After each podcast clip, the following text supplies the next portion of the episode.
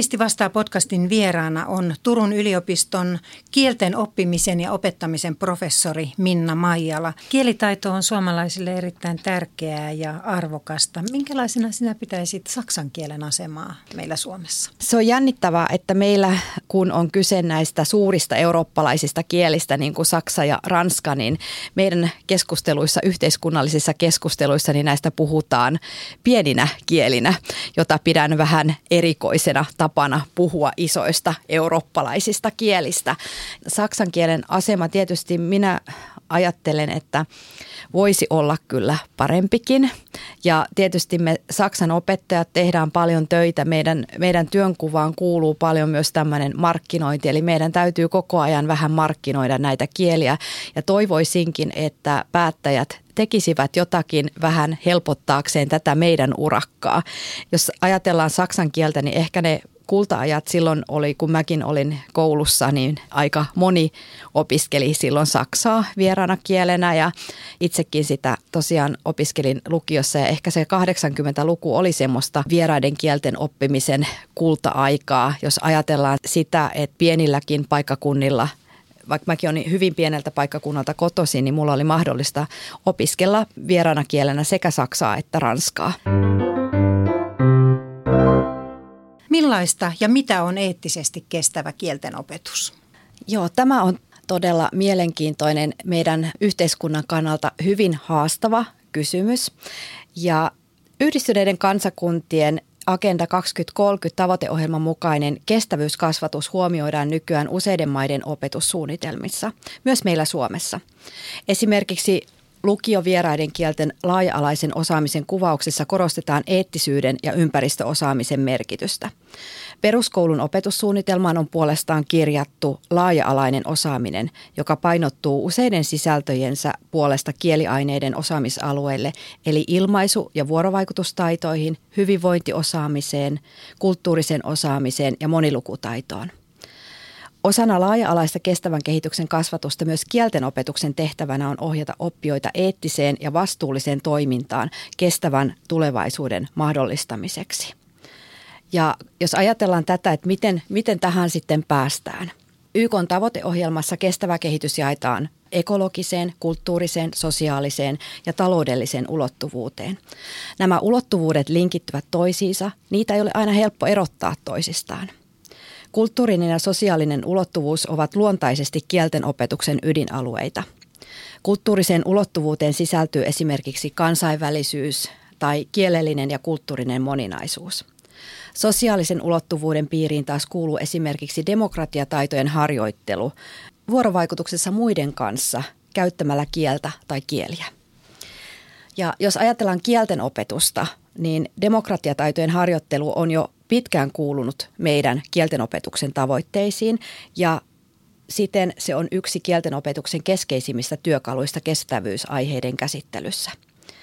Ja jos ajatellaan sitä, että miten me voidaan kestävyyskasvatusta taas toteuttaa kielten opetuksessa, niin meillä on ollut jo tähän pitkään olemassa työkaluja – Kielten opetuksessa kestävyyskasvatusta voidaan toteuttaa esimerkiksi ryhmätöiden, keskustelujen, projektityöskentelyn sekä erilaisten roolileikkien ja simulaatioiden avulla.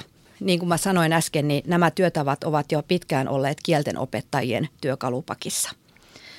Mutta sitten jos, jos me mietitään kielten opetusta ihan niin kuin laajemmin, niin pitää muistaa, että kielten opetuksessa voi oppijoiden kanssa yhdessä pohtia ekologisiakin kysymyksiä, kuten esimerkiksi millaista on vastuullinen matkailu tai miten omilla valinnoillaan voi vaikuttaa ympäristön suojeluun. Ja sitten jos ajatellaan meidän humanistista tiedekuntaa, niin meillä kieli- ja käännöstieteiden laitoksella on käynnissä monta innovatiivista tulevaisuuteen suuntautunutta kielen oppimiseen liittyvää tutkimushanketta. Omassa koneensäätiön rahoittamassa eettisesti kestävä kieltenopetushankkeessa meillä on tavoitteena selvittää, miten kestävä kehitys ja kieltenopetus linkittyvät toisiinsa – meidän tutkimustulosten mukaan esimerkiksi tulevat kieltenopettajat tiedostavat tarpeen yhdistää kestävän kehityksen teemoja, mutta he kokevat samalla, että heidän tietonsa ja taitonsa eivät riitä siihen. Eli tarvetta on sille, miten kielten opettaja voi ohjata tunnistamaan kestävän kehityksen tematiikkaa omassa opetuksessa. Ja tämä on yksi iso haaste esimerkiksi meidän opettajan koulutukselle. Näihin kaikkiin teemoihin sukelletaan tänään Humanisti vastaa podcastissa ja olet siis väitellyt filosofian tohtoriksi Jyväskylän yliopistossa. Sinulle läheinen kieli on nimenomaan saksa. Olet kasvatustieteen tohtori Turun yliopistosta, vieraiden kielten didaktiikan dosentti Turun yliopistossa. Ja niin kuin sanoit jo tuosta koneen säätiön rahoittamasta eettisesti kestävästä kielten opetuksen tutkimuksesta, niin erittäin mielenkiintoinen on rahoitus, jonka samaiselta koneen säätiöltä juuri saitte tutkimusryhmälle metsäsanoista metsätekoihin ja puhutaan tästäkin vielä tänään lisää. Sitten olet myös Kulttuurikampus Turku koulutustyöryhmän puheenjohtaja, eli monenlaisessa mukana. Minä olen työelämäprofessori humanistisesta tiedekunnasta Turun yliopistosta, toimittaja Riitta Monto. Ja jos nyt heti tartutaan moderniin kielten opetukseen, mitä vähän tuli tuossa kyllä sinun ensimmäisessä vastauksessa jo, niin ihan se peruskysymys, Miten Suomessa taataan monipuolinen kielitaito? Monipuolisen kielitaidon takaaminen on meidän kaikkien vastuulla. Se on koko yhteiskunnan vastuulla. Se vaatii ponnisteluja meiltä kaikilta, ei pelkästään meiltä kielten opettajilta ja oppijoilta. Suomessa kielen oppimisen tutkijat ovat jo pitkään olleet huolissaan kielivarannon kapenemisesta ja ihan syystä. Nuoret haluavat oppia kieliä. Tämä vahvisti esimerkiksi kollegani Ranskan yliopistolehtori Outi Veivon ja Jyväskylän yliopistossa vaikuttavien kollegojen Katja Mäntylän, Karoliina Inhan ja Jaana Toomarin toteuttama kyselytutkimus. Ja heidän tutkimuksensa mukaan, tulosten mukaan nuoret suhtautuvat myönteisesti monipuolisen kielitaidon kehittämiseen. He halusivat oppia kieliä, erityisesti siksi, että he haluavat kommunikoida erikielisten ihmisten kanssa – Nuoret tiedostavat, että monipuolista kielitaitoa tarvitaan tulevaisuuden työelämässä. He siis haluavat oppia kieliä, mutta meidän koulutusjärjestelmä ja kielipoliittiset päätökset eivät aina välttämättä tätä tue. Ja sitten jos ajatellaan monipuolisen kielitaidon kehittymistä, niin pitää muistaa, että hyvä kielitaito ei kehity hetkessä, vaan siihen vaaditaan vuosien sinnikästä työskentelyä – ja monipuoliset kielivalinnat jo peruskoulussa kantavat pitkälle ja antavat vankan pohjan opiskelussa ja työelämässä pärjäämiselle. Ja sitten samalla kun mietitään kielten oppimista, niin pitää muistaa sekin, että kun on oppinut yhden vieraan kielen, seuraavan osaaminen on jo helpompaa. Ja jos mietitään sitä monikielistä minun unelmieni Suomea, niin siellä pitäisi monipuolisen kielitaidon saavuttamisen olla mahdollista kaikille asuinpaikasta ja taustasta riippumatta. Ja kielten oppiminen antaa välineitä kohdata yhteiskunnassa moninaisuutta, monikielisyyttä, moniarvoisuutta. Monipuolisella kielitaidolla on tärkeä rooli, kun rakennetaan demokraattista ja tasa-arvoista yhteiskuntaa ja koulutusta. Poliittisilla päätöksillä on tässä tärkeä merkitys yhteiskunnassa pitäisi tehdä päätöksiä monipuolisen kielitaidon hyväksi ja tarvetta on myös valtakunnalliselle kielistrategialle. Eli jos tiivistän, niin monikielinen maailma tarvitsee monen kielen osaajia. Monipuolinen kielitaito avaa ovia erikielisten ihmisten ymmärtämiseen. Se ei siis ole pelkästään tärkeä kaupankäynnin, vaan myös laajasti ajateltuna rauhan kannalta. Jos Turun yliopiston näkökulmasta tietynlaiselta aitiopaikalta kieliin katsoo, niin mikä eniten uhkaa sitä kielitaitoa, sitä laajaa kielivarantoa?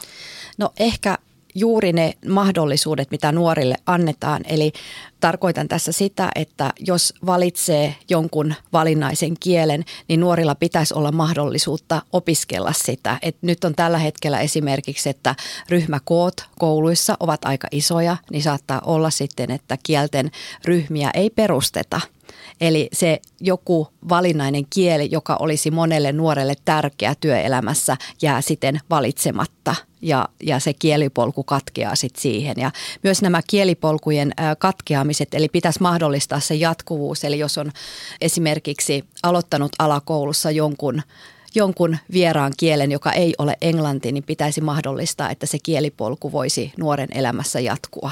Koulutuksessa ja yliopiston teksteissä on käytetty, tai löysin sellaisenkin termiin, että kuin kulttuuritietoinen vieraan kielen oppiminen, niin avaa vähän, mitä tarkoittaa kulttuuritietoinen vieraan kielen oppiminen. Nyt tämä on taas hyvin moni, moni syinen kysymys ja minun lempilapsiani, mutta jos ajatellaan tätä kulttuuritietoista kielen oppimista, se tarkoittaa tietoisuutta itsestä kielen tai kielten käyttäjänä ja ymmärrystä kielten ja kulttuurien moninaisuudesta.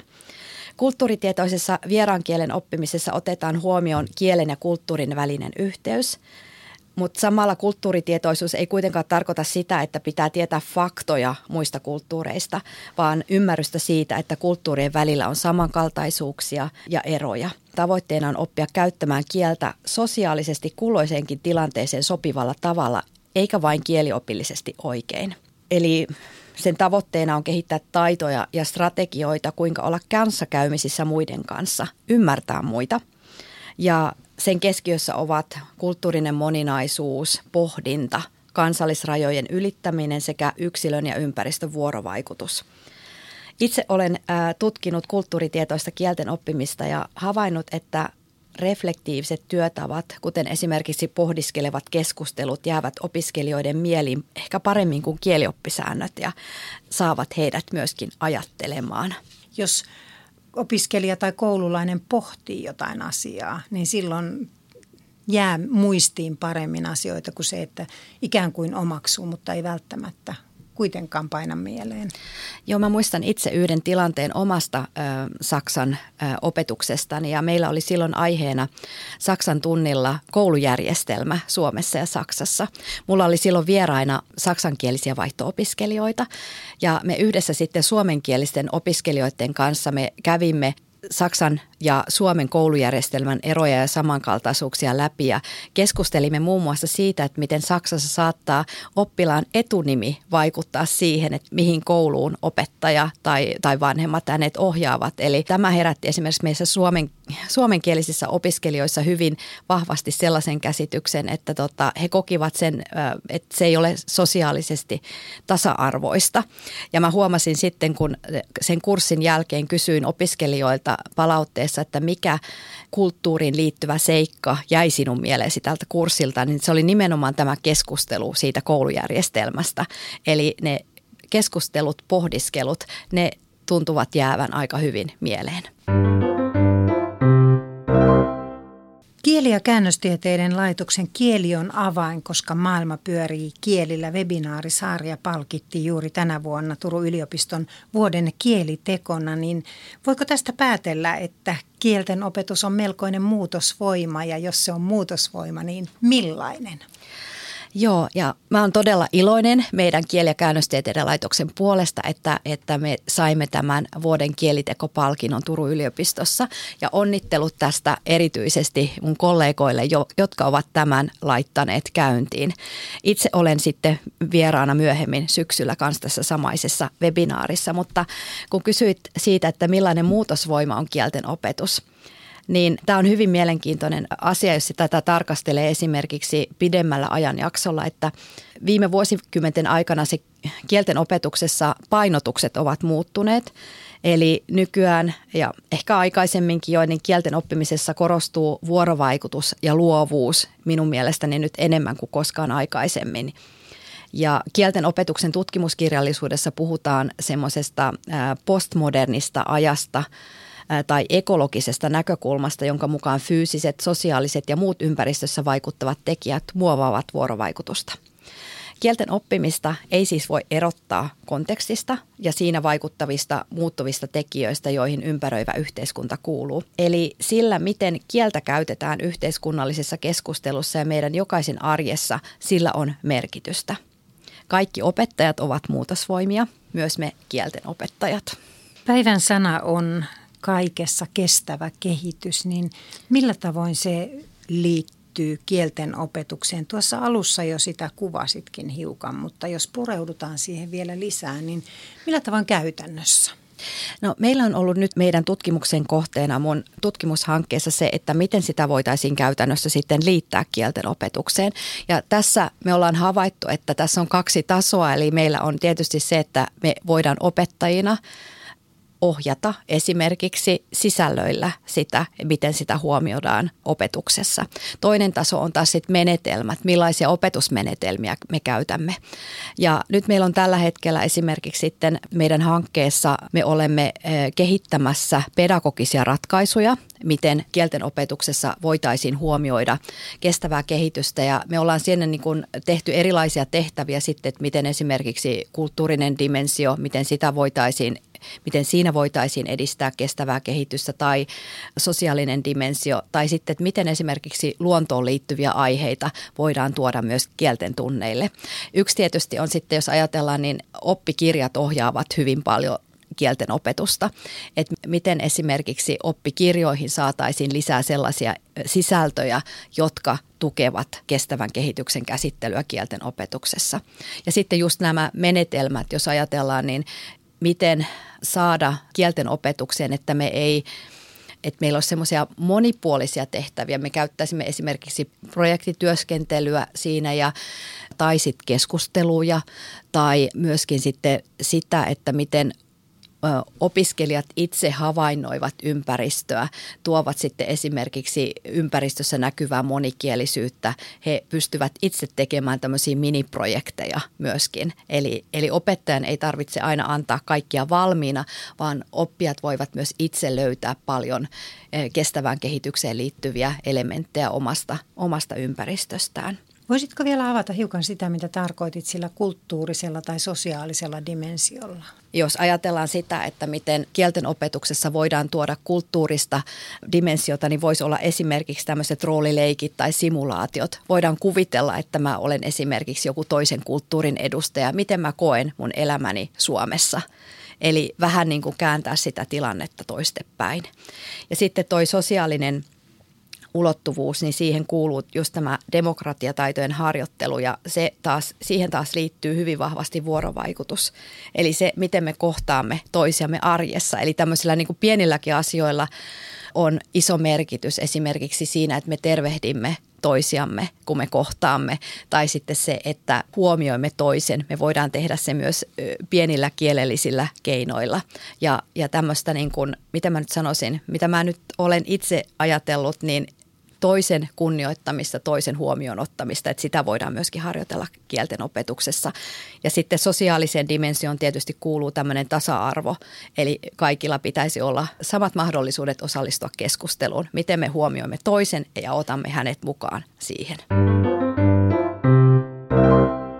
Humanisti vastaa podcastissa on myös erittäin suosittu kymmenen pikakysymyksen kohta, jossa aina tarjoan kaksi vaihtoehtoa, josta sinun pitäisi valita itsellesi mieluisampi tai jotenkin läheisempi.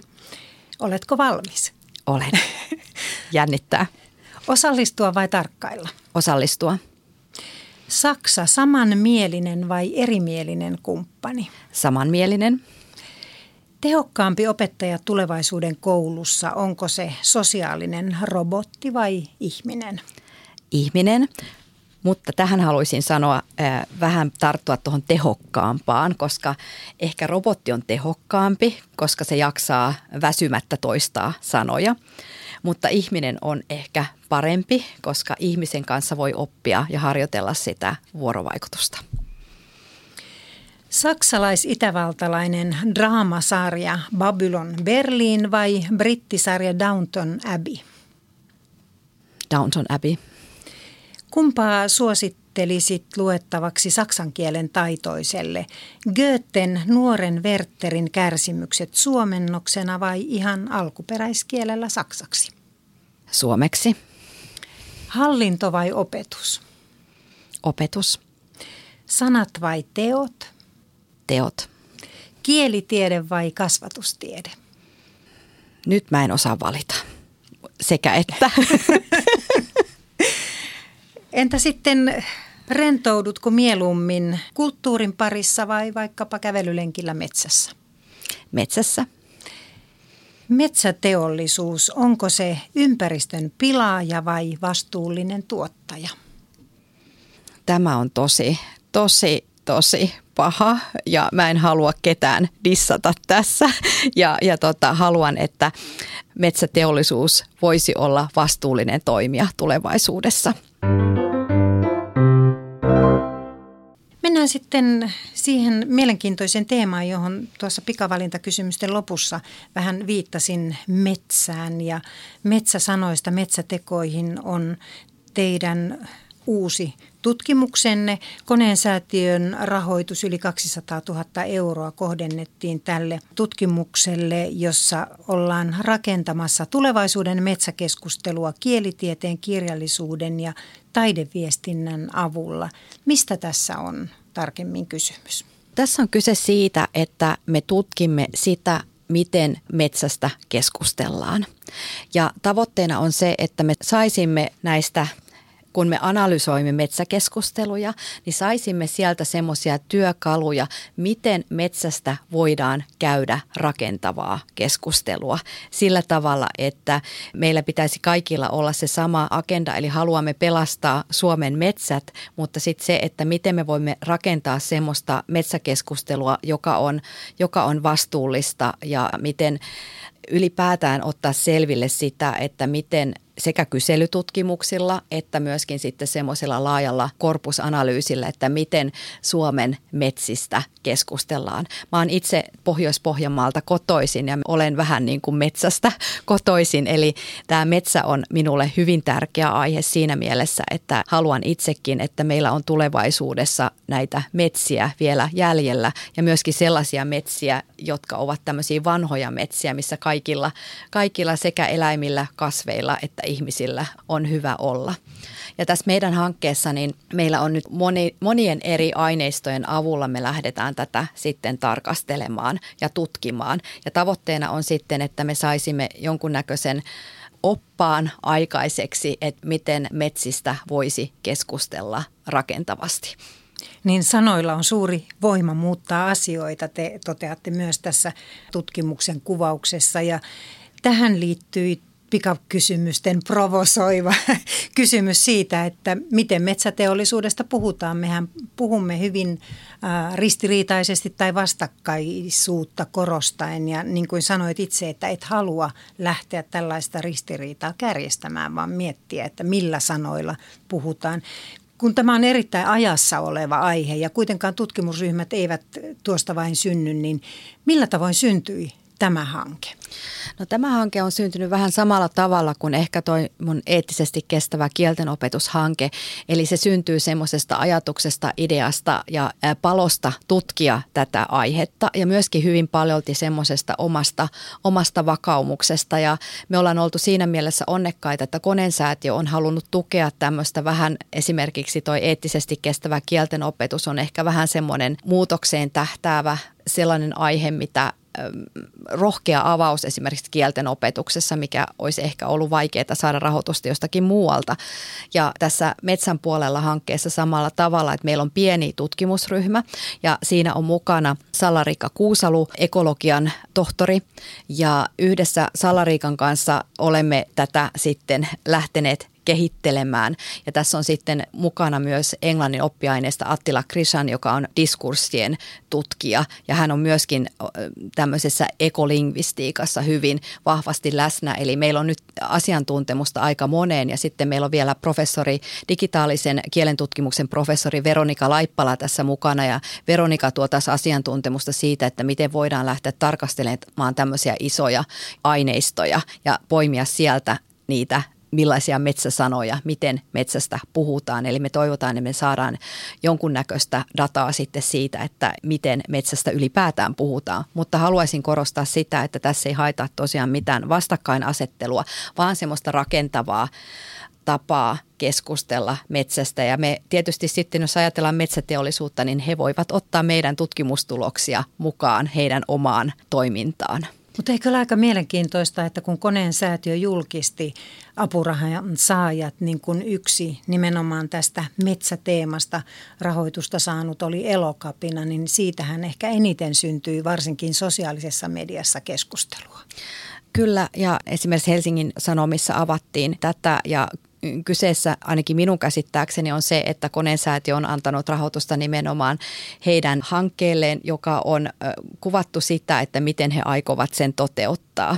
Tässä on nyt vähän sitten niin kuin sillä tavalla jännittävä tilanne, että monet ovat ehkä irrottaneet tämän vähän niin kuin kontekstista ja sitten ajatelleet, että elokapinan – rahoitus olisi, olisi jotenkin jotakin vastaan tai että koneensäätiö tukisi semmoista vääränlaista aktivismia, mutta käsittääkseni tässä on kuitenkin semmoinen, että eh, he ovat erityisesti kuvanneet, että minkälaista aktivismia he aikovat toteuttaa tällä koneensäätiön apurahalla.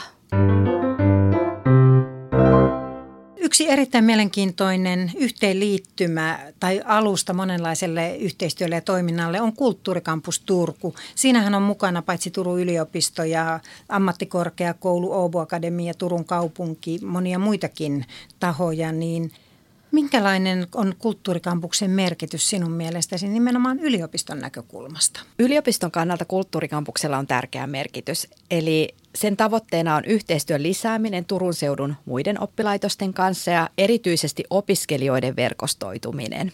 Et tähän me ollaan yritetty löytää keinoja. Me ollaan koulutuksen työryhmässä viime vuoden aikana, me ollaan ponnisteltu kovasti ja me ollaan saatu aikaiseksi tällainen opintotarjotin – ja opintotarjottimella on mukana kursseja jokaisesta oppilaitoksesta, jotka ovat kulttuurikampuksessa, kulttuurikampus Turku-verkostossa mukana. Tämän tarkoituksena on se, että meidän opiskelijat liikkuvat. Et esimerkiksi meidän yliopiston opiskelijoilla on mahdollisuus mennä vahvistamaan, oppimaan uutta kulttuurialasta nimenomaan käytännön kannalta esimerkiksi ammattikorkeakoulun puolelle. Ja sitten meillä on myöskin ollut tavoitteena tämmöinen monikielisyys tässä, mutta sitä me ei olla vielä niin saatu sitten toteutettua, mutta esimerkiksi tällä hetkellä tässä meidän opintotarjottimella on mukana Åbo Akademiin ruotsinkielisiä kursseja, joilla suomenkieliset opiskelijat voivat opiskella kulttuuritaitoja ruotsin kielellä ja tietysti ruotsinkieliset opiskelijat voivat opiskella suomen kielellä muiden oppilaitosten kursseilla. Mutta meillä on koulutuksen työryhmässä suunnitteilla myös kulttuuriaiheisia kielikursseja – ja monikielisiä työpajoja, mutta niille tarvitaan vielä tekijät ja rahoitus. Ei ihan pieni asia. Ei ihan pieni asia, mutta suunnitteilla on ollut ja tulevaisuudessa meillä on tarkoitus myöskin laajentaa tarjontaa englanninkielisiin kursseihin, jotta me saamme meidän kansainväliset vaihto-opiskelijat mukaan, jotka ovat olleet tästä hyvin kiinnostuneita. Tuntuu siltä, että kulttuurikampus Turku, että paitsi että sille on tilausta, niin se Turun kaltaisessa kaupungissa tuntuu itsestään selvältä, että miksi tällaista ei ole jo kauan sitten luotu ja vahvistamaan yhteistyötä monella tavoin. Yhteistyötä on toki tehty aikaisemminkin, mutta tässä on ehkä hyvä väline tai alusta sille. Joo, ilman muuta. Me ollaan tässä verkostossa tämän ristiinopiskelu opintotarjottimen lisäksi, niin meillä on esimerkiksi tämmöinen Kulttuurikampus Turku, uusi Studia Generalia ää, tapahtumasarja. Ja tässä tilaisuudessa esiintyvät minun kollega Maarit Mutta kieli- ja käännöstieteiden laitokselta ja Soila Merijärvi myöskin meidän laitokselta. Ja he esittelevät tämmöisen kansainvälisen kordialishankkeen osana to- järjestettyä työpajaa Turun suomenkielisessä työväenopistossa. Ja työpajassa keskusteltiin maahanmuuttajanuorten kanssa kulttuurista ja kulttuuriperinnöstä, sen merkityksestä yleisellä tasolla ja heidän elämässään elämässään. Nuoret kuvasivat kurssin aikana lyhyitä videoita turkulaisista kulttuuriperintökohteista. Ja tässäkin Maaritin äh, hankkeessa yhdistyvät kieli ja kulttuuri. Eli ehkä siis tiivistettynä voisi ehkä sanoa, että kulttuurikampuksen merkitys kielten opetuksen kannalta – voisi olla tämmöinen kotikansainvälisyyden edistäminen täällä Turussa ja myöskin Turun monikielisyyden, monikielisen Turun edistäminen. Millainen Turku sinusta on monikielisyyden kannalta? Turku on todella mielenkiintoinen. Eli Turku on virallisesti kaksikielinen, mutta tosiasiassa ei pelkästään kaksikielinen, vaan hyvin monikielinen kaupunki kun Turussa liikkuu, voi havainnoida sen elävää monikielistä kaupunkiympäristöä. Turulla on monikielinen historia. Esimerkiksi Saksan opena nostan tässä esille sen, että keskiajalla täällä Turussa puhuttiin alasaksaa. Ja pari vuotta sitten me olimme Saksan opiskelijoiden kanssa kaupunkikävelyllä, jonka teemana oli Deutsche Spuren in Turku, eli saksan kielen jäljillä Turussa. Me löysimme paljon jälkiä. Turku on yksi Suomen monikielisimmistä ja monikulttuurisimmista kaupungeista. Turun kouluissa opetettavien maahanmuuttajakielten määrä on laaja ja kaupunki on myös panostanut tähän, mikä on todella hienoa. Ja Turku on myös opiskelijoiden kaupunki. Opiskelijat tuovat omassa kielirepussaan mukanaan Turkuun omia murteitaan Suomesta ja myös kaikkia opittuja kieliä ja vaihtoopiskelijat tuovat taas mukanaan lisää kieliä Turun kielimaisemaan. Ja kun esimerkiksi täällä yliopiston kampuksella liikkuu, niin voi pongata paljon, paljon eri kieliä. Jos ajatellaan yliopiston monikielisyyttä, ja monikulttuurisuutta, niin haluaisin nostaa esille Turun kannaltakin hyvin tärkeän European Campus of City Universities Allianssin, eli lyhyesti me puhutaan EC2Usta. Eli se on meidän yliopiston opiskelijoiden ja henkilökunnan yhteinen hanke ja se edistää meidän kansainvälistymistä ja myöskin kotikansainvälisyyttä kampuksella. Jos ajatellaan meidän kieli- ja käännöstieteiden laitosta, niin me ollaan tässä hyvin vahvasti mukana tässä EC2U-allianssissa ja EC2 on oikeastaan jo osa meidän omaa työtä ja arkea. Että saan itse pitää kaksi etäluentoa EasyToYou-opiskelijoille ja kurssilla on mukana opiskelijoita EasyToYou-allianssin yliopistoista eri maista. Ja viime viikolla minulla oli vieraana Saksan kollega professori Maria Mar Solinio Patho Salamankan yliopistosta ja Marian kanssa me suunnittelimme yhteistä kulttuurien välisen oppimisen kurssia meidän, meidän yliopistojen saksan kielen opiskelijoille ja sen teemana on kestävä kehitys. Kaikki tällainen aktiivinen toiminta, verkostoituminen, tapahtumien järjestäminen on varmasti erityisen tärkeää. Jatkuvasti saa lukea myös siitä, miten tänne tulleet opiskelijat tai tutkijat kertovat, että he voivat jäädä aivan yksin, että suomalaisiin on vaikea tutustua, niin siinä varmasti yliopistolla on myös tekemistä, että kohtautetaan ihmisiä myös vapaa-ajalla niin, että syntyy niitä eläviä kontakteja. Joo, ja tässä mun mielestä on myös meillä kaikilla iso vastuu, että joskus itsekin mietin sitä, että miten, miten me saisimme kaikki integroitumaan tänne Suomeen ja sillä on tietysti kielen käytöllä, vuorovaikutuksella on iso merkitys ja itse yritän aina, että jos minulle puhutaan suomea hiukan murtain, vastaan kyllä suomeksi eli en vaihda englantiin heti. Eli minusta on tärkeää antaa myös maahanmuuttajataustaisille mahdollisuudet oppia suomen kieltä. Tiedän itse, että se voi joskus olla vaikeaa sen tähden esimerkiksi täällä just täällä yliopistolla, koska kaikki osaavat niin äärettömän hyvin englantia, että se kieli vaihtuu todella helposti englanniksi, mutta kieltä ei toisaalta opi, jos ei sitä käytä. Eli jos ajatellaan suomen kielen oppimista, mitä pidän hyvin, hyvin tärkeänä myöskin sille, että pääsee tähän yhteiskunnalliseen keskusteluun mukaan, niin silloin meillä on myös kaikilla se vastuu, että otetaan kaikki keskusteluun mukaan ja muistetaan myös, että joku haluaa ehkä oppia suomea. Mihin haluat vaikuttaa yhteiskunnallisessa keskustelussa? Todella haastavia kysymyksiä, mutta minä itse haluaisin tuoda esille sitä, että myös pehmeillä humanistisilla taidoilla on suuri vaikutus maapallon tulevaisuuteen. Et sillä, miten me vuorovaikutamme, on tärkeä merkitys demokratian ja rauhan kannalta. Haluan myös korostaa sitä, että humanistien on tärkeää olla mukana keskustelussa luontoarvoista ja luonnon monimuotoisuuden edistämisestä – Edellisessä eli viime Humanisti vastaa podcastissa yliopistoopettaja Pertti Grönholm sai lähettää sinulle kysymyksen. Mutta mulla tuli mieleen tässä Saksan tapauksessa, että mikä olisi sellainen, tai onko sellaista Saksan murretta tai puhetapaa, joka tekee sinuun erityisen vaikutuksen ja joka vaikuttaa tunnetilaan tai kokemukseen jotenkin erityisen elämyksellisesti. Jos semmoista on, niin mikä se on ja mistä se mahtaa johtua? Onpa hieno kysymys. Kiitos Pertille innostuin kouluaikana lukiossa kovasti saksan kielestä ja lähdin heti lukion jälkeen aupairiksi Viiniin, Itävaltaan. Ihastuin maalaistyttönä siihen, miten fiini, upea kaupunki Viin on. Ja jotenkin siihen hienouteen tai fiiniyteen kytkeytyi sitten viiniläisten minusta tosi hienostunut tapa puhua saksaa. Ja nämä ensimmäiset kokemukset saksankielisellä alueella, vaikka ne ei aina helppoja ollutkaan, ovat vaikuttaneet minuun oman saksan kieleeni. E, et vaikka minun omaan saksan kielen kielireppuun on kertynyt paljon kokemuksia saksan kielestä eri alueilla, silti nämä ensimmäiset kokemukset Itävallasta vaikuttavat minussa erityisiä tunnetiloja ja ne putkahtelevat välillä esiin. Ennen korona-aikaa olin pari viikkoa matkoilla Itävallassa ja sitten sen reissun jälkeen juttelin erään saksankielisen kollegani kanssa ja kun sanoin olleeni juuri Itävallassa, hän, hän sanoi, että joo, das hört man, eli sen kyllä kuulee. Millaisen kysymyksen sinä haluat lähettää seuraavan podcastin vieraalle? Hän on suomen kielen apulaisprofessori Ilmari Ivaska. Lähetän Ilmarille ihan lyhyen kysymyksen. Mikä motivoi oppimaan suomen kieltä Suomen rajojen ulkopuolella? Erittäin hyvä kysymys. Välitetään tämä Ilmarille.